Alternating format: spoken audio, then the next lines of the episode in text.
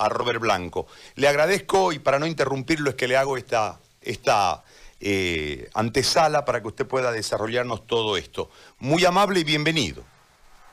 Eh, buenas tardes, José Gary. Para mí un gusto, lo hago con el mayor encanto. Quisiera abordar la temática eh, partiendo primero por recordar que Bolivia es un Estado constitucional de derecho, lo que significa que es un modelo de organización social, jurídica y política que se caracteriza porque toda actividad del Estado se subordina a un ordenamiento jurídico, un ordenamiento jurídico que obliga por igual a los gobernantes y a los gobernados, y un ordenamiento jurídico en cuya cúspide se encuentra la Constitución, que diseña el sistema, que configura el ejercicio del poder, regula la relación de los particulares con el Estado.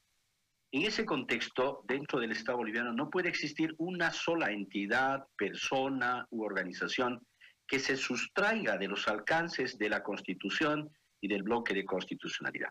Sabemos que la actividad futbolística se rige en lo profesional en el marco de una entidad matriz que es la Federación de Fútbol, eh, Federación Internacional de Fútbol Asociado, asociado la FIFA y a nivel eh, sudamericano a través de la Conmebol pero eso no sustrae a que em, los hechos, los actos que violen los derechos fundamentales reconocidos por la Constitución, por los tratados internacionales, tengan que quedar en la impunidad. Lo que se prohíbe en el marco de las normas de la FIFA es que los, oh, los actos o las consecuencias emergentes de las competiciones deportivas no sean llevados a la jurisdicción ordinaria.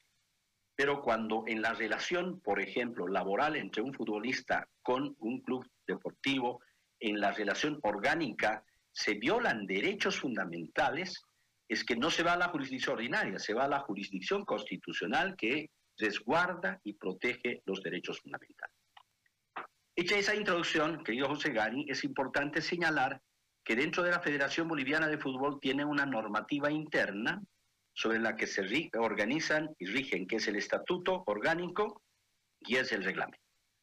Pero la Federación Boliviana de Fútbol como una persona jurídica está regulada por las normas del Estado. Anteriormente eran las normas del Código Civil y a partir de la promulgación de la ley número 351 de personalidades jurídicas y su decreto reglamentario, se rigen por esas normas.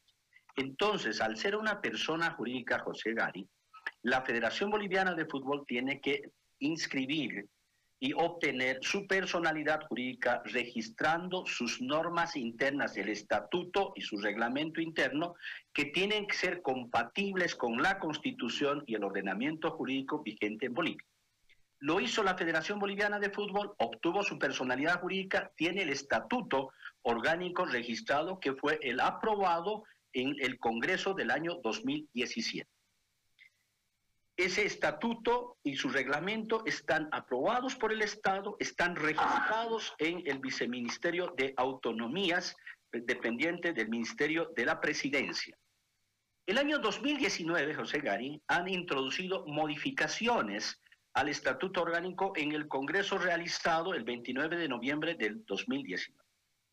Esas modificaciones para entrar en vigencia plena dentro del Estado boliviano tienen que ser presentadas ante el Viceministerio de Autonomías, ser analizadas y aprobadas, porque en el Viceministerio verifican que esas normas sean compatibles con la Constitución, que no contradigan.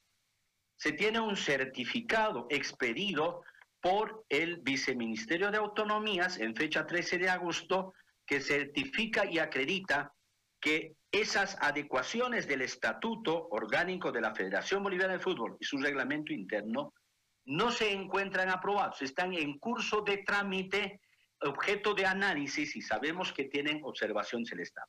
Al no estar aprobadas esas nuevas normas, José Gari, no se aplican. Tiene que seguir rigiendo los destinos de la Federación Boliviana de Fútbol, el estatuto orgánico aprobado en el Congreso del año 2017. Conforme a ese estatuto, José el Comité Ejecutivo de la Federación Boliviana de Fútbol, según el artículo 32, se conforma por siete personas, un presidente, un primer vicepresidente, elegido por la división profesional, un segundo vicepresidente elegido por la división aficionados y cuatro directivos, dos de la división profesionales, dos de la división aficionados. El artículo 25 del Estatuto Orgánico señala cómo se eligen estos, dirigentes. En el numeral 3, inciso B, señala que el primer vicepresidente será el elegido por la División Profesional de Fútbol que habiendo superado las pruebas de la idoneidad debe ser ratificado en Congreso. Y el inciso C establece que el segundo vicepresidente es el elegido por la División de Aficionados que será ratificado en Congreso. El año 2018, como conoce la opinión pública, se eligieron y a los miembros del comité ejecutivo se conformó el comité ejecutivo, teniendo por presidente al señor César Salinas, teniendo como primer vicepresidente el señor Robert Blanco de la División Profesionales, ratificado en el Congreso de 14 de diciembre del año 2018 como primer vicepresidente, y segundo vicepresidente el señor Marcos Rodríguez, elegido en la División de Aficionados. Ese es el comité ejecutivo conformado para el periodo 2018 al 2022, según dispone la disposición final sexta del Estatuto eh, Orgánico de la Federación Boliviana de Fútbol.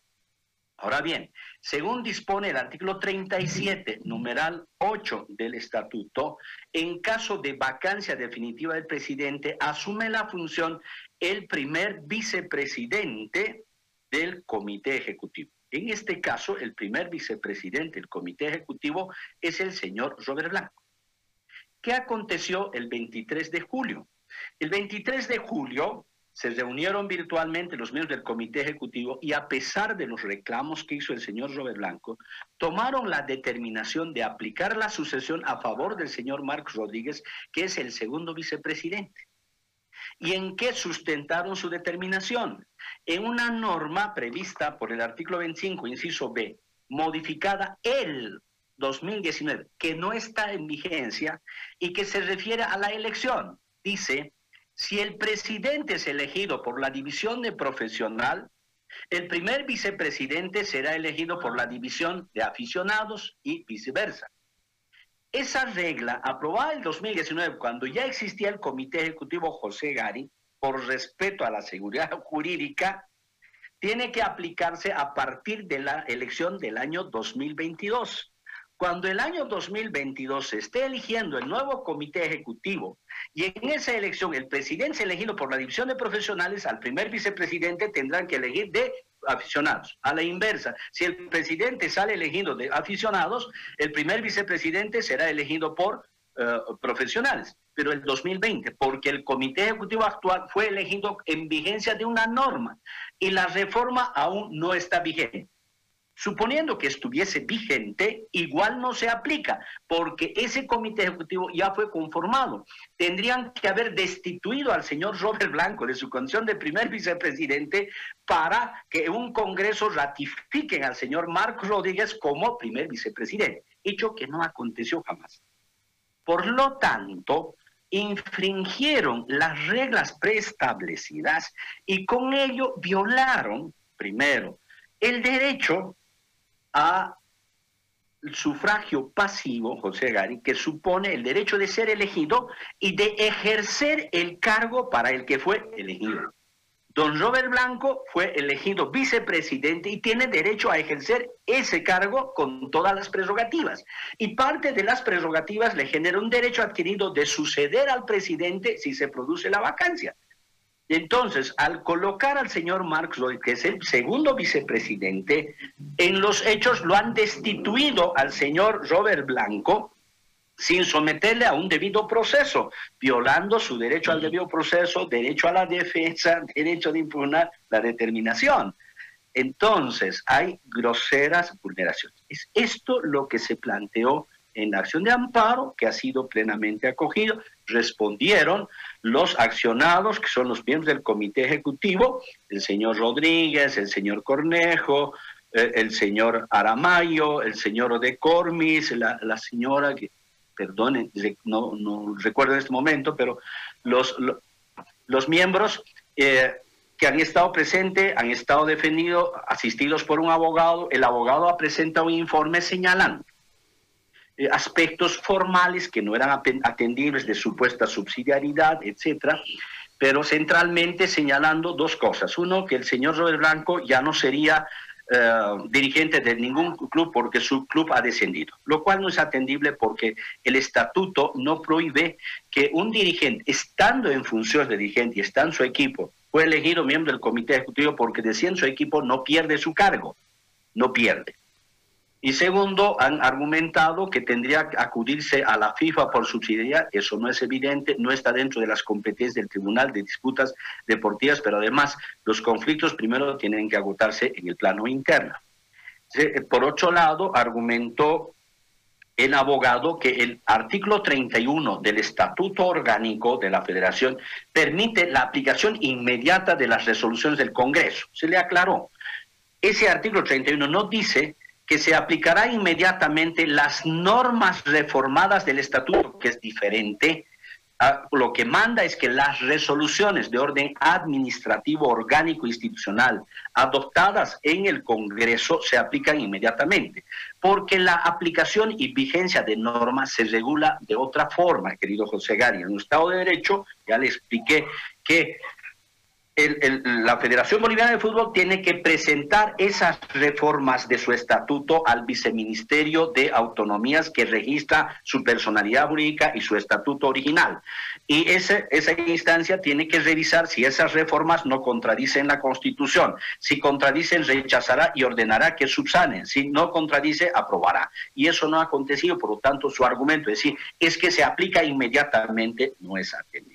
Por todo ello, ayer el Tribunal de Garantías Constitucionales, que es la sala constitucional segunda del Tribunal Departamental de Santa Cruz, ha concedido la tutela, ha otorgado la protección al señor Robert Blanco, ha dejado sin efecto las determinaciones realizadas, adoptadas el 23 de julio, por lo tanto, ha dejado también nulos todos los actos institucionales administrativos constituidos con posterioridad a esa fecha y ha ordenado que le, dejan, le dejen ejercer inmediatamente el cargo de presidente a don Robert Blanco. Ahora, se dice que hay otra sentencia de amparo. Conozco esa sentencia, querido José Gari. ¿De qué se trata? Que cuando el señor Rodríguez fue al banco a hacer habilitar su firma, el Banco Mercantil Santa Cruz le exigió un conjunto de documentos que él consideró ilegal que le exijan. Entonces presentó un amparo ante eh, la Sala Constitucional de la Ciudad de La Paz, siendo así que el domicilio de eh, la federación es Cochabamba y en su caso las personas que iban a ser demandadas y la víctima está en Santa Cruz, pero presentaron en La Paz. Eh, pero ¿qué impugnaron? Impugnaron, pusieron en cuestión la decisión del banco de exigir documentos adicionales al margen de lo que mínimamente debe exigirse. ¿Y qué decidió la sala constitucional? Concederle el amparo al señor Rodríguez, eh, ordenando al banco se abstenga de pedir documentos adicionales. No ha dicho en su parte resolutiva que el señor Rodríguez es el presidente legal, porque ese no era el problema. El problema de quién debe ser el presidente se ha dilucidado ayer en el amparo. Por lo tanto, existe una sentencia que ordena el artículo 129 de la Constitución Política del Estado, José Gálvez, que si la sentencia que expide el Tribunal de Garantías Constitucionales concede el amparo, esa sentencia debe ser cumplida inmediatamente, inmediatamente, sin ninguna objeción. ¿Y qué es? Dice, en caso de que exista una autoridad o persona que obstaculiza cumplir esa sentencia o se resista a cumplir la sentencia, comete delito de, eh, de desobediencia a sentencias de acciones de defensa. Debe ser enjuiciado inmediatamente de oficio ante el Ministerio Público. La sanción es de dos a seis años de cárcel. Por otro lado, el artículo 40 del Código Procesal Constitucional establece que la sentencia que concede la tutela debe ser cumplida inmediatamente, que si no cumple, por un lado, comete delito el que no cumple, por otro, el juez o tribunal debe aplicar medidas coactivas como aplicación de sanciones progresivas, multas progresivas, intervención de la fuerza pública, remisión de antecedentes al Ministerio Público. Entonces, ¿qué queda? En aras de la seguridad institucional, en aras de preservar el fútbol, en aras de que se conduzca en el marco de las reglas preestablecidas, los que fueron demandados en el amparo tienen que cumplir las determinaciones de la Sala Constitucional Segunda del Tribunal Departamental de Justicia, porque si no hacen, se va a generar ahí sí un verdadero conflicto. Le hago una consulta, doctor, desde lo que significa el estatuto aprobado el 2017 y las modificaciones del 2019. Es decir, la argumentación para ponerlo de presidente al segundo vicepresidente, vamos a sacar los nombres de lado, eh, no estuvo refrendada por un tema de trámite administrativo legal ante el viceministerio de Autonomía? No, para nada. Eh, primero, le, le digo, José Gay, en primer lugar, la reforma introducida no es orgánica. Dice para la elección, es una norma procesal técnicamente. Y ya le expliqué que debe ser aplicado el 2022. Segundo, esas reformas, no solo de, ese artículo, todas las reformas que hicieron al Estatuto Orgánico el 2019, por mandato de la Ley 351 y su decreto reglamentario, tienen que ser presentadas ante el Viceministerio de Autonomías. El Viceministerio de Autonomías, a través de su unidad jurídica, tiene que verificar que esas normas no contradigan a la Constitución.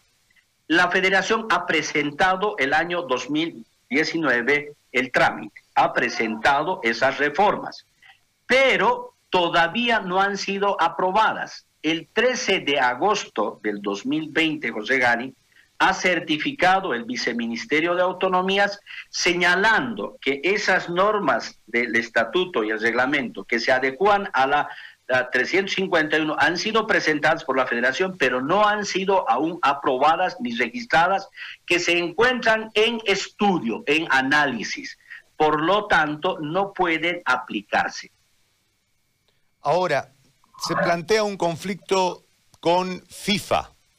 Y aquí yo quiero que usted, si es tan amable de, explicarme el carácter, porque usted hablaba de justicia ordinaria eh, y del tema constitucional. Entiendo que podemos dividirlo por materia y lo estatuido en FIFA tiene que ver con eh, una inmiscusión de la justicia ordinaria en X cantidad, en X caso. Y en este caso es todo lo contrario, artículo 353. Eh, inciso 59 o al revés? Artículo 3 del, Estatuto de FIFA. Si usted me puede dilucidar ese tema que es parte de la problemática que en este momento tiene un tanto preocupada a la opinión futbolera del país, porque dicen, nos van a intervenir, nos van a intervenir. Entonces, e, en ese marco me parece que hay una contaminación de datos para generar precisamente la controversia. Sí, querido José Gari, lo que queda en claro es que todos los hechos que se susciten en las competiciones deportivas, José Gary. Eh, por ejemplo, que en un partido de fútbol un jugador lo agreda a otro. El, jugador agredido no puede ir a la instancia penal, que es la jurisdicción ordinaria, a demandar al jugador. Tiene que ir por el conducto regular del Tribunal de Disciplina Deportiva, que seguramente le sancionará de acuerdo a la gravedad con suspensión de partidos, de año, lo que sea, lo que corresponde según las normas. ¿Entiende? Entonces, esos temas no pueden ser llevados a la jurisdicción ordinaria, pero aquellos temas referidos a la relación de un jugador, por ejemplo, con el club que es un empleador y cuyo contrato deportivo es de naturaleza laboral, están protegidas por la legislación laboral constitucional.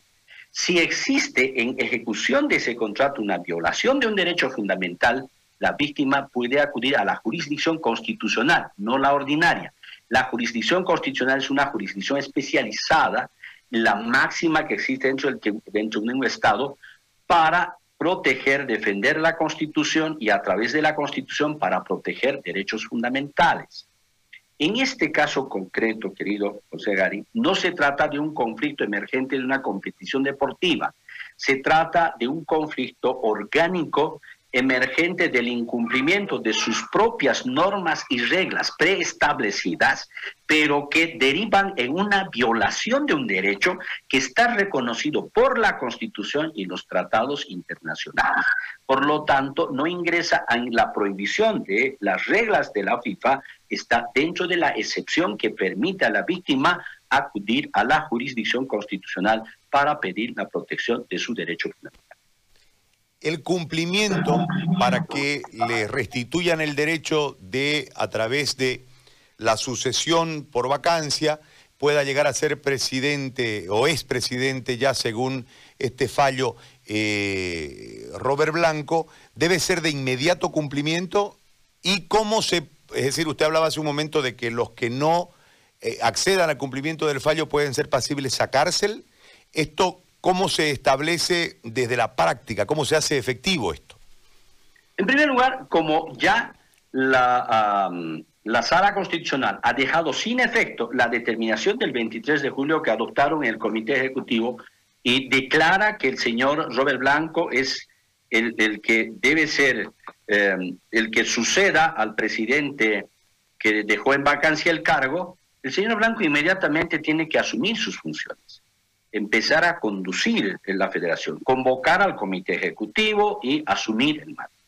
Y los miembros del comité ejecutivo no tienen que obstaculizar, no tienen que obstruir, pues tienen que respetar que el expresidente trabajar cada quien en sus funciones hasta que se convoque a un congreso donde se tendrá que elegir a un titular como manda el artículo 37, numeral 8 del Estatuto de la Federación Boliviana de Fútbol.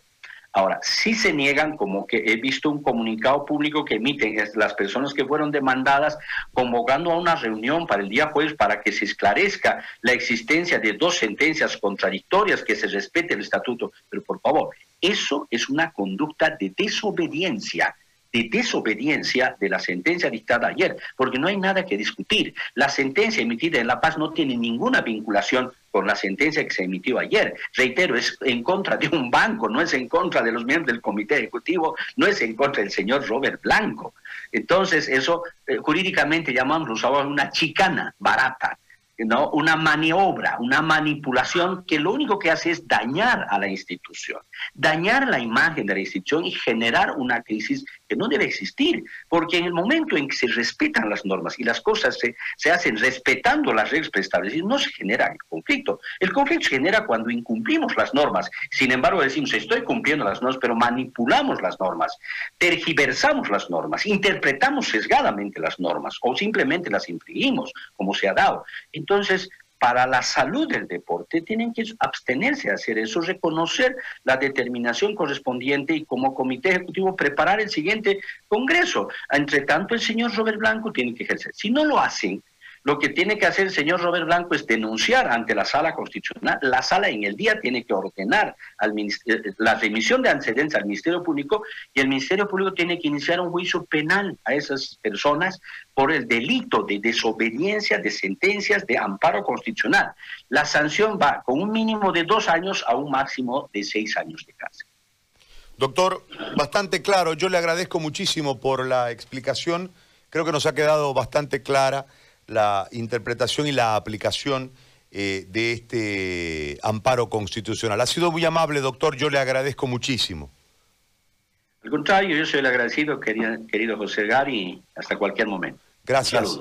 El doctor José Antonio Rivera nos ha explicado el eh, fallo constitucional ante tanta tergiversación y tanta situación que en este momento ha preocupado a la opinión pública futbolera. Eh, él ha sido docente de posgrado de varias universidades de Bolivia, académico de número de la Academia Nacional de Ciencias Jurídicas, miembro de la Academia Boliviana de Estudios Constitucionales, presidente de la Sesión Nacional del Instituto Iberoamericano de Derecho Constitucional, miembro del Instituto Iberoamericano de Derecho Procesal Constitucional, además que tiene autoría de varios libros, ¿no? Sí. Eh, ha sido magistrado también del Tribunal Constitucional de Bolivia y demás. En consecuencia, ya está explicado, me parece que ahondar o redundar sobre esto eh, desde la referencia del conocimiento no es lo mismo que opinar desde la profundidad del conocimiento.